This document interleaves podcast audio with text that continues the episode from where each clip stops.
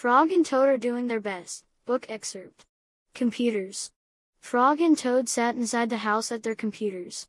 We have been sitting all day, said Frog. Yes, said Toad. We should go outside, suggested Frog. Absolutely, agreed Toad. Frog and Toad sat at their computers. An hour passed. We should go outside, said Frog. In a minute, said Toad. The lottery. Toad scratched off a lottery ticket. Frog, Frog, cried Toad. Frog came running into the room. What is it, Toad? said Frog. I won five dollars dollars in the lottery, said Toad. That is wonderful, said Frog. Yes, being Toad. And it is only my first one. Toad pointed to a huge pile of scratch-off lottery tickets spread out on the table. Frog turned pale. Toad, said Frog. That is a huge waste of money. Not at this rate, said Toad. I am already at a $3 profit. Is there any way you can return some of these? asked Frog. Why would I? said Toad. I am going to be a millionaire. Toad scratched off another ticket.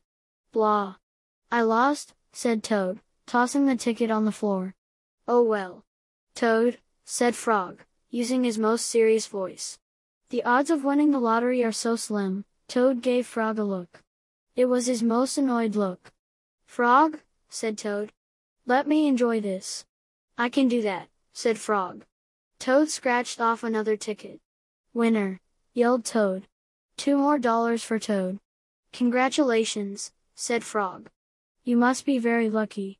Bird watching. Frog and Toad were sitting outside. Frog was writing in a notebook. What are you doing, Frog? he said. I am watching birds, said Frog. And logging what I see in my birding journal. I like to watch birds, said Toad. It is very nice, said Frog. Join me. Frog and Toad looked out into the front yard. They watched a cardinal fly by. That is one, said Frog, scribbling. They saw a blue jay on her way to the park. There is another, said Toad.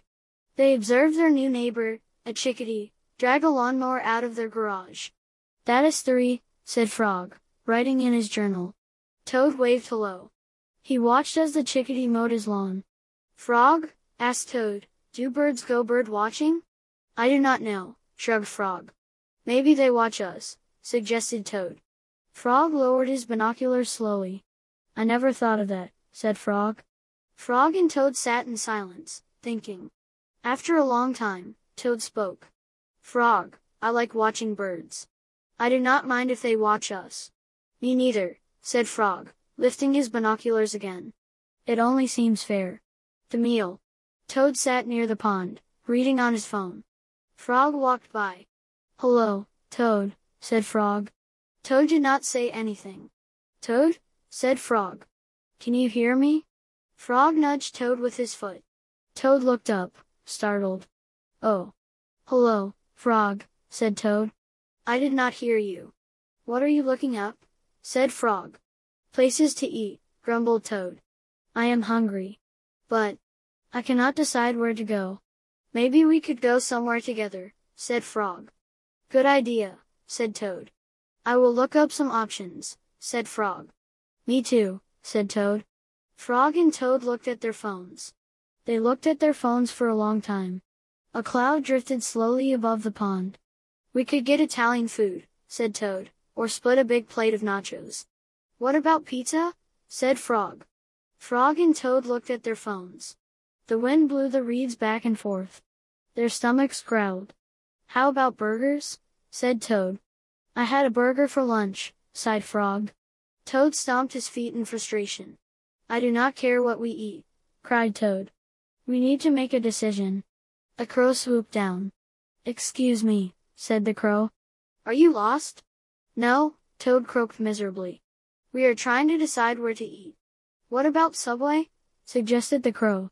Toad hid his face in his hands and moaned loudly. He does not mean to be rude, explained Frog. He just really dislikes Subway. The crow shrugged and flew away. Toad felt his stomach rumble. Frog, said Toad, I am very hungry. And my phone is about to die. Mine too, said Frog. What if we go home and have leftover spaghetti? Sounds great, said Toad. And we can charge our phones. From the book, Frog and Toad are doing their best, a parody. Bedtime Stories for Trying Times by Jennie Egerdie, illustrated by Ellie Haydu. Reprinted by permission of Running Press, part of the Perseus division of Hachette Book Group. Copyright 2021 by Jennie Egerdie.